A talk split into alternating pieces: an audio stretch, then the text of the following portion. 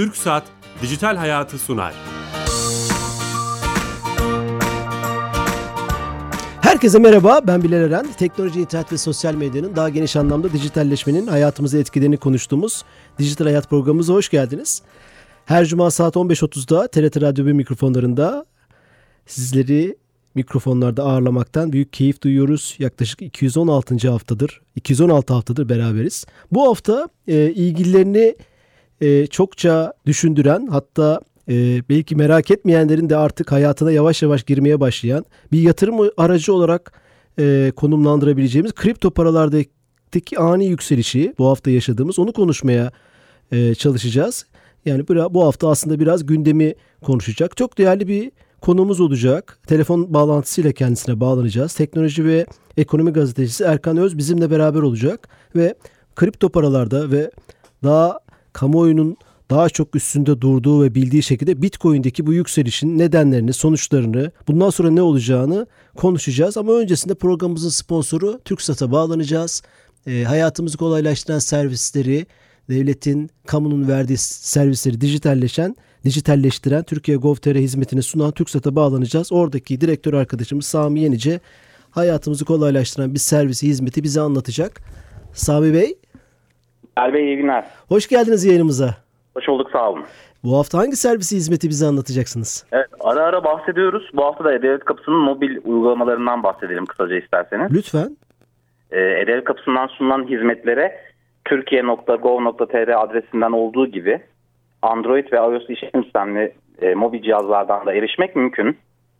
Mobil cihazınızın uygulama marketine E-Devlet yazıp aratmanız ve uygulamaları indirmeniz yeterli olacak.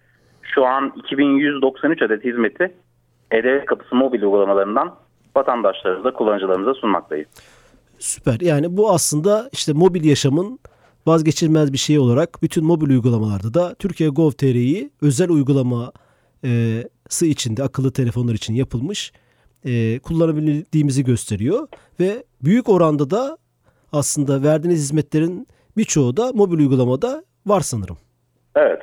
Mobil uygulamayı destekleyen e, hizmetlerimizi e, mobil uygulamalarımızdan sunuyoruz. Evet bir de o konu var değil mi? E, akıllı telefonların desteklemesi gerekir. İşte ekranların, işletim sistemlerinin, yazılım güçlerinin vesaire. Evet. Evet çok teşekkür ederiz. Ben teşekkür ederim. İyi yayınlar. Tüm ekibe selamlar. Evet. TürkSat'a bağlandık ve e, Türkiye Gov.tr'nin aslında mobil taraftaki gücünü de uygulamalarında hem iOS tarafında hem Android tarafında akıllı telefonlar için yapılmış özel uygulamaları dinlemiş olduk, tekrar etmiş olduk. Ee, yeni katılan dinleyicilerimiz vardır belki aramıza. Ee, onlar için tekrar edeceğim. Kripto paralardaki kamuoyunun daha çok bildiği adıyla Bitcoin e, e, bu hafta yaşadığı e, yükselişi ne anlama geldiğini konuşacağız. Teknoloji ve Ekonomi Gazetesi Erkan Öz bizimle olacak. Erkan Bey telefon attığımızda. Erkan Bey. Merhabalar. Hoş geldiniz yayınımıza. Çok teşekkür ederim. Hoş bulduk. Öncelikle geçmiş diyorum. olsun. Sizi stüdyomuzda bekliyorduk ama e, e, evet, umarım kötü bir şey yoktur. Var. Çok, çok teşekkür ederim. İyi. Çok Allah. geçmiş olsun. Çok geçmiş olsun. Ee, sizin özellikle e, kripto paralarla ilgili yorumlarınızı, e, bu konudaki öngörülerinizi ilgiyle takip ediyoruz.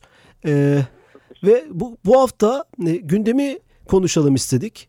Özellikle bu e, yatırım e, noktasında Bitcoin'i, e, Ethereum'u, e, Reaper'ı, e, daha geniş anlamda kripto paraları takip edenler, hatta bunu kullananlar e, için çok heyecanlı, hareketli bir hafta oldu.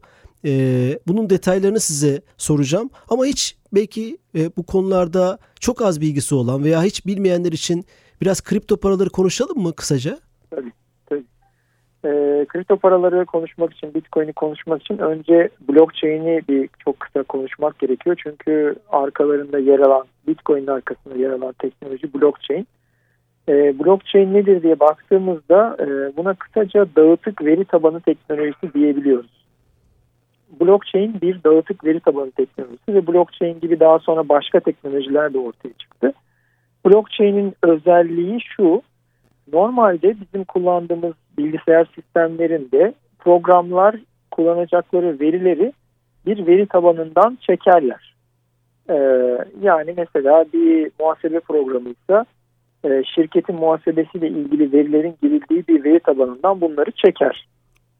rakamları, alışları, verişleri vesaire veya bir nüfusla ilgili bir programsa nüfus dairesindeki verileri veri tabanından çeker. Bu veri tabanları genelde tek bir yerdedir, bir bilgisayardadır veya bir serverdadır. Oraya bağlanır bilgisayarlar içindeki programlar oradan çalışırlar. Ama bir merkeze bağlanır yani bir anlamda. Evet bir merkeze bağlanır. Merkezi mantıkla çalışır. Ama dağıtık veri tabanı teknolojilerinde veri tabanı sisteme üye bütün bilgisayarlarda aynı anda var olur e, ve veri tabanında bir değişiklik yapıldığında senkronize hepsinde aynı anda bu değişiklik e, gerçekleşir. Böylece ne olur? Birincisi o sistemi kapatamazsınız. Yani bütün üye olan bilgisayarları kapatmanız lazım. Halbuki bizim şu anda kullandığımız klasik sistemde veri tabanı bir merkezdedir. Orayı kapattığınız zaman sistemi kapatırsınız. Bunda öyle bir şey yok. Eğer binlerce, milyonlarca bilgisayarı bu sisteme kattıysanız her birinde veri tabanının kopyası olduğu için e, hepsini birden kapatmanız gerekir. E, bu açıdan da e, kapatılamayan bir sistem oluyor. İkincisi e, Bitcoin'i bu sistemin sağlaması e, şuradan kaynaklanıyor.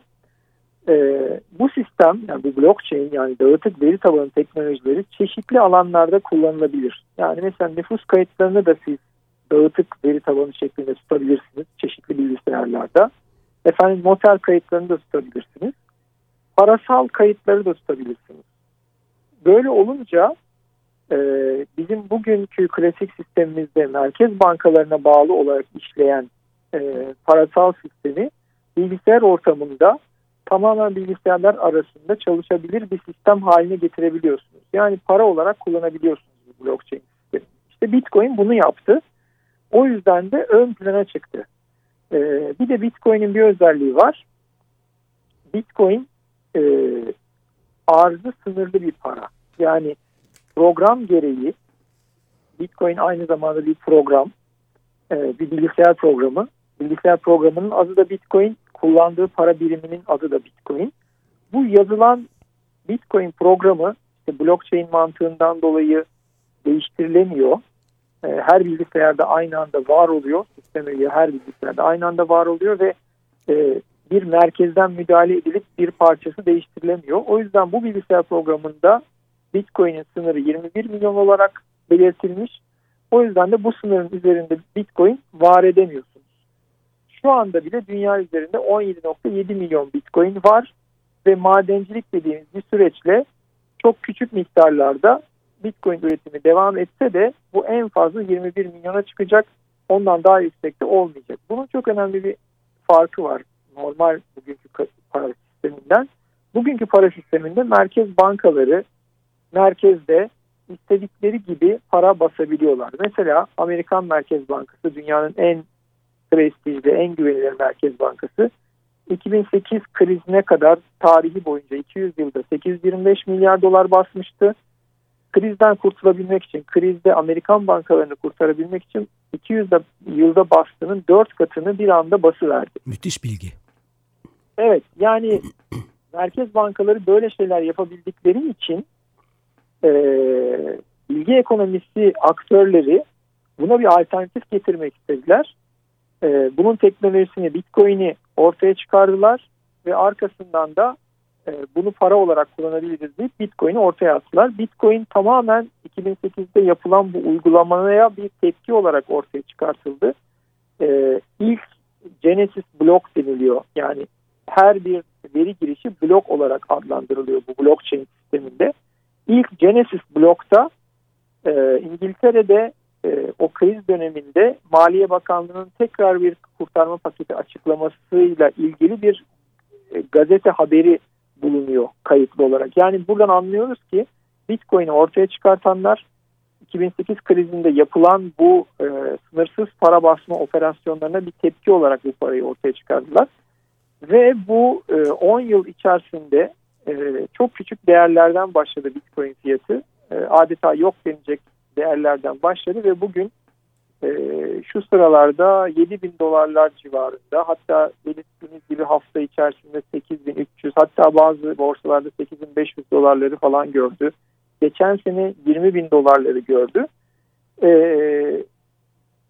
bu merkez bankalarının bugünkü bu istedikleri gibi para basma ve büyük bankaları kurtarma sistemine bir tepki olduğu için e, gitgide rağbet gördü Bitcoin ve ondan sonra çıkan ona benzeyen kripto paralar e, ve çok küçük bir piyasa olduğu için çok hızlı yükselişler gösterdi. Bu yüzden de insanların dikkatini çekti. Fakat yine aynı şekilde küçük ve yeni bir piyasa olduğu için çok hızlı yükselişler gösterdiği gibi hemen arkasından çok hızlı düşüşler de gösteriyor. Tam tersi de olabiliyor zaman zaman. Evet şu ana kadar işte 2008'de e, 2008 sonunda e, white paper'ı yani e, anayasası ortaya konulan Bitcoin 2009 yılında hayata geçti. 2010 yılında ilk fiyatlamasını gördü. Ondan sonra 4 defa e, 20'şer 30'ar kat çok kısa sürelerde yükseldi ve o yükselişlerin ardından da %80-90 değer kaybetti. En son e, 2017-18 döneminde 2017 Mayıs zannediyorum 1000 dolarlardan başladı yükselişine sene sonunda 20 bin dolara erişti 20 kat yükseliş gösterdi arkasından e, kısa bir dönemde 2018 yılı içerisinde 2018 yılının ilk yarısında yüzde 80'lere e, varan değer kayıpları yaşadı. Yani son çevriminde bu şekilde yaşadı. Evet. Şimdi 3, 3800 e, pardon hatta 3200-3400 dolarlarda yeni dibini buldu. E, bu senenin başında 2019'un başında ve oradan tekrar buna akümülasyon deniliyor Bitcoin çevrimlerinde. Yani yeniden bir toplama yapmaya başladı. Ve geçen hafta da e, piyasaların insanların dikkatini çeken bu 8500 dolarları gördü. Harika. Aslında hani çok güzel bir çerçeve çizdiniz. Biz dijital hayat programımızda Bitcoin'i, blockchain'i ara ara farklı e, gözlerden, e, sosyal açıdan, hukuki açıdan, teknik açıdan çokça irdelemeye çalışmıştık ama çok güzel bir özet oldu aslında 7-8 dakikalık. Şunu me- merak ediyorum bilmiyorum katılır mısınız? E, dinleyicilerimiz için de sormak istiyorum. E, e, kripto paralar geleneksel para olarak bildiğimiz e, e, alışverişte kullanılan metadan daha çok sanki yatırım aracı olarak bir gayrimenkul veya maden evet. değerli madenler şeklinde pozisyonlanıyor gibi. Gidişat o yönde. Evet. Bilmiyorum katılır mısınız? Geleceğe de böyle midir ya da bugün? Doğru. Çünkü Bitcoin şöyle e, bu blockchain sistemi e, güvenliği sağlamaya önem verirseniz yavaş işleyen bir sistem. Yani e, sistemde güvenliği ön plana koyarsanız hacklenmesin bu sistemde dediğiniz zaman sistem yavaş işliyor. Bugünkü Mastercard'ın, Visa kartın ya da klasik bankaların ulaştığı saniyeler, saniyede milyonlarca işlem adedine ulaşamıyorsunuz Bitcoin'de. O nedenle e, günlük alışverişlerde çok kullanılan bir para birimi olması zaten pek mümkün değil. Daha çok bizim klasik dünyamızdaki altına benziyor. Yani Bitcoin'e daha çok dijital altın olarak değerlendirenler zaten çoğunlukta. Hani Bitcoin camiasının kendi içinde bununla ilgili mücadele var. Yani özellikle Bitcoin Cash tarafında Roger Ver'in e, önderlik ettiği bir kesim var. Onlar Bitcoin'in normal e, sokakta yapılan alışverişlerde kullanılmasını istiyorlar. Ama çok büyük bir başka kesim komünitede e, store of value dediğimiz değer saklama tarafında kalmasını, yatırım aracı olarak e, kullanılmasını daha uygun görüyorlar. E çünkü şöyle bir durum var. Modern para sisteminde zaten sorun paranın sokakta kullanımı ile ilgili bir sorun yok ki. Gidip kullandığımız zaman TL'de, dolarda, kredi kartı da sokakta gayet kolay bizim işimize yarıyor. Bizim sorunumuz elimizdeki paranın sürekli değer kaybetmesi. Evet. Yani TL şu anda mesela enflasyon %20 bizim ülkemizde değer kaybediyor. Ama dolar da değer kaybediyor ki her yıl Amerika'da da %1-2 enflasyon var. Dolara baktığımızda dünyanın en sağlam e, kağıt parası olarak değerlendirebiliriz şu anda doları. Ama son 100 yıllık tarihinde satın alma gücünün %98'ini kaybetmiş bir para biriminden bahsediyoruz. O açıdan modern sistemde zaten en önemli sorun bu para birimlerinin sınırsız basılabilmesi, sınırsız basıldıkları için de sürekli değer kaybetmeleri. Bitcoin merkez bankalarına merkezi otorite ihtiyacı ortadan kaldırdı ve sisteme üye olan herkesin kendi arasında onay mekanizmasını kurdu işte bu blockchain ile ve bunu bir para olarak kullandı ve buna bir sınır getirdi. Zaten sınır getirmeseydi bu gördüğü ilgiyi de muhtemelen görmeyecekti. Çünkü değeri böyle artmayacaktı. Doğru. Siz de o zaman bunun bir yatırım aracı olması gerektiğini evet, gibi düşünenlerin tarafındasınız.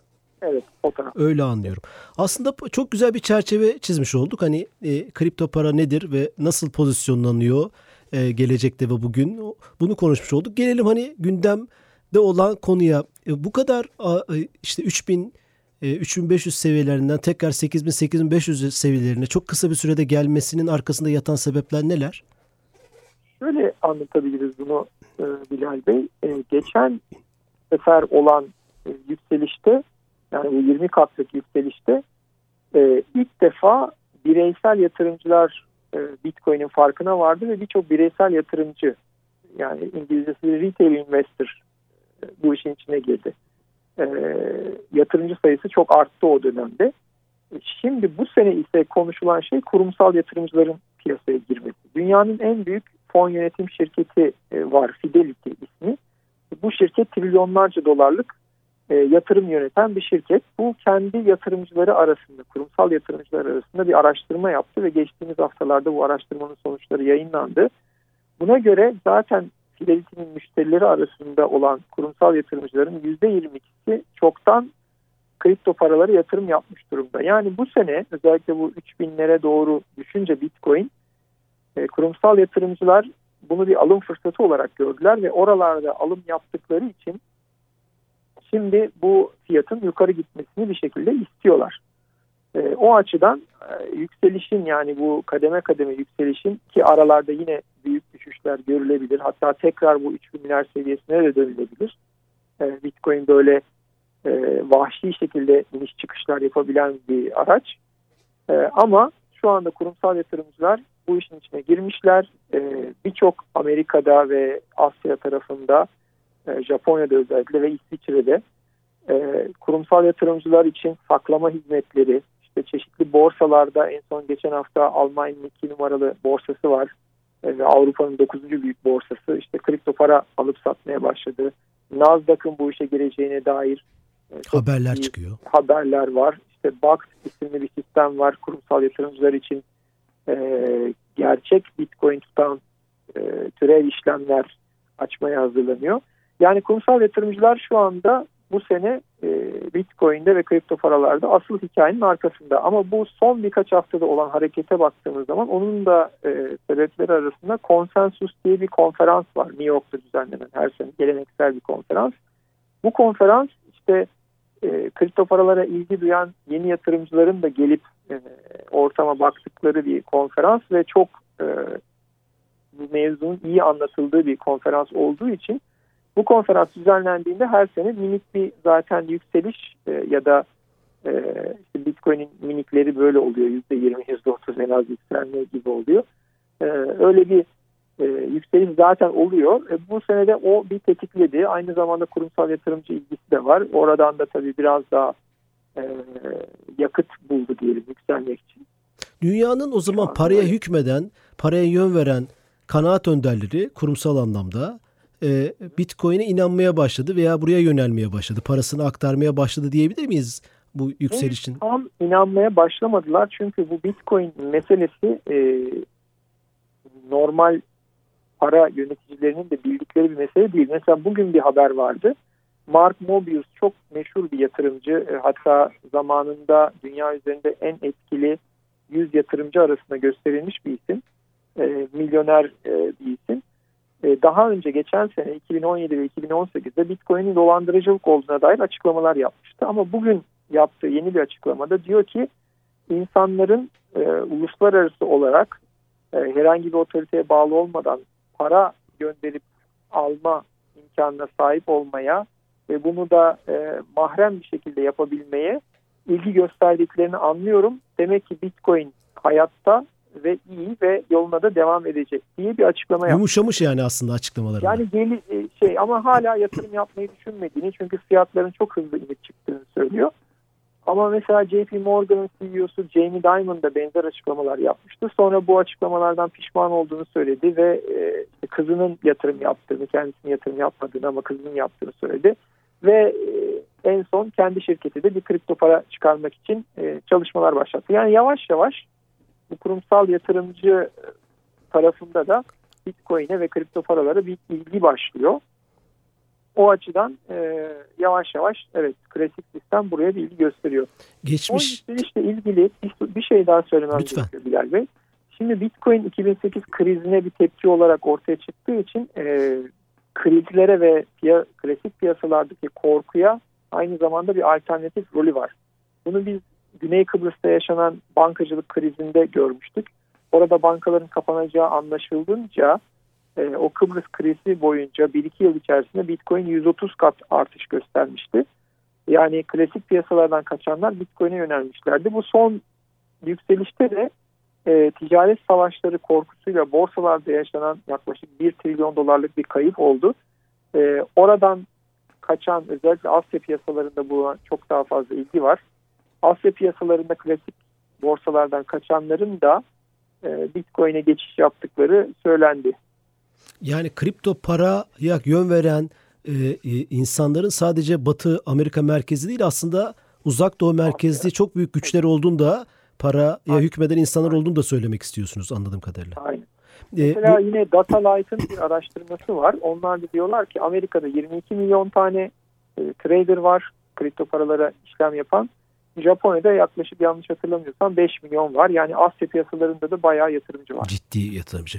Bu ticaret savaşlarının herhalde Amerika ile Çin arasında işte son bir evet. senedir iki senedir Trump'la başlayan e, hırlaşmayı tabiri caizse ondan bahsediyorsunuz. Vergiler vesaire evet, değil mi? O da e, bundan e, şey yapan, e, tedirgin olan insanların e, yeni yatırım aracı olarak kripto paralara yönelmesi mi bu yükselişe sebep oldu?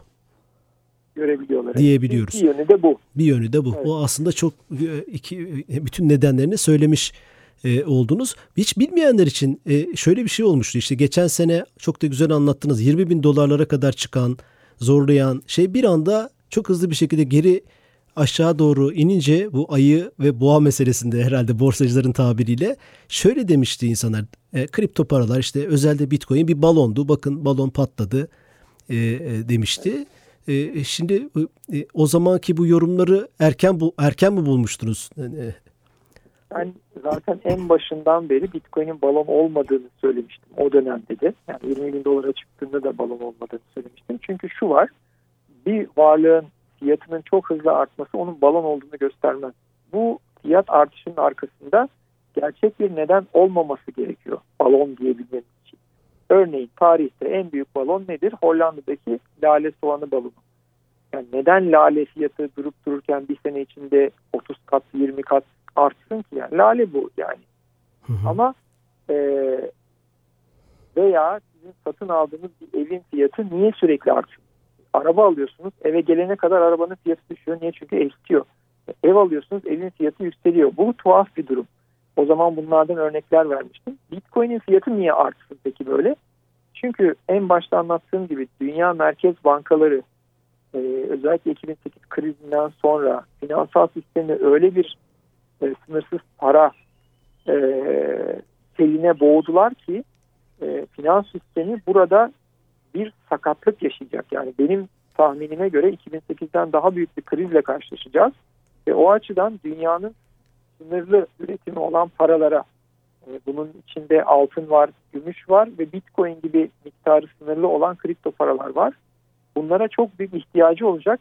O nedenle fiyatlarının artmasını ben balon olarak değil işte bu büyük olaylar olmadan önce e, piyasanın ihtiyacının karşılanması olarak değerlendiriyorum. Artçı sarsıntılar gibi aslında bir anlamda belki. De. Evet yani öncü şu an öncü. diyebiliriz. Ee, belki olduktan sonra artçılarını da göreceğiz. Şu anda e, Richter ölçeğinde sürekli e, inip çıkmalar görüyoruz Bitcoin'de. Çok çılgın yükselişler, çok çılgın düşüşler. Bu Bitcoin'in kendisinden kaynaklanmıyor. Bitcoin'in programı sabit. Ne kadar Bitcoin üretileceği belli. Ne zamana kadar üretileceği belli. E, bu dışarıdaki yani klasik piyasanın içindeki oynaklıkların Bitcoin'e yansıması bu kadar yüksek yükselişler ve çöküşler klasik piyasalardaki aslında sorunlardan kaynaklanıyor. Çok iyi anladık. Peki son 30 saniyede bir Bitcoin yatırımcısı e, e, ne yapmalı veya biz yatırım bireysel olarak yatırım yapmalı mıyız? Öngörünüz nedir bize tavsiyeleriniz? Ee, şimdi yatırım tavsiyesi vermek gibi olmasın ama ben kendi yaptığımı anlatayım. Yani bir kere insanlar şunu kesinlikle yapmamalı. Ee, ihtiyacınız olan işinizin, evinizin parasıyla yatırım yapılmaz. Para biriktirebiliyorsanız yatırım yapın. E, ve öncelikle finans sistemindeki bu sorunlardan dolayı sağlam paraları tercih edin. Altındır, gümüştür ve bitcoin. Bitcoin çok e, zor bir araçtır. Bilmiyorsanız yanaşmayın. E, öğrendiyseniz de sınırlı bir miktarla başlamanızda fayda var. İyice öğrenmek için. Harika.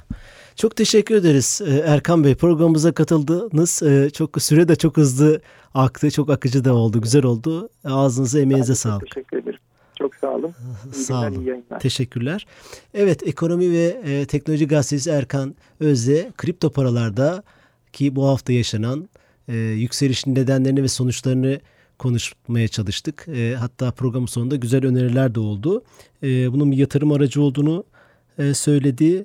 E, bizim için çok kıymetli. Bu programın tüm kayıtlarını pazartesi gününe itibaren YouTube'da, Spotify'da, SoundCloud'da bulabilirsiniz. İyi hafta sonları, hoşçakalın.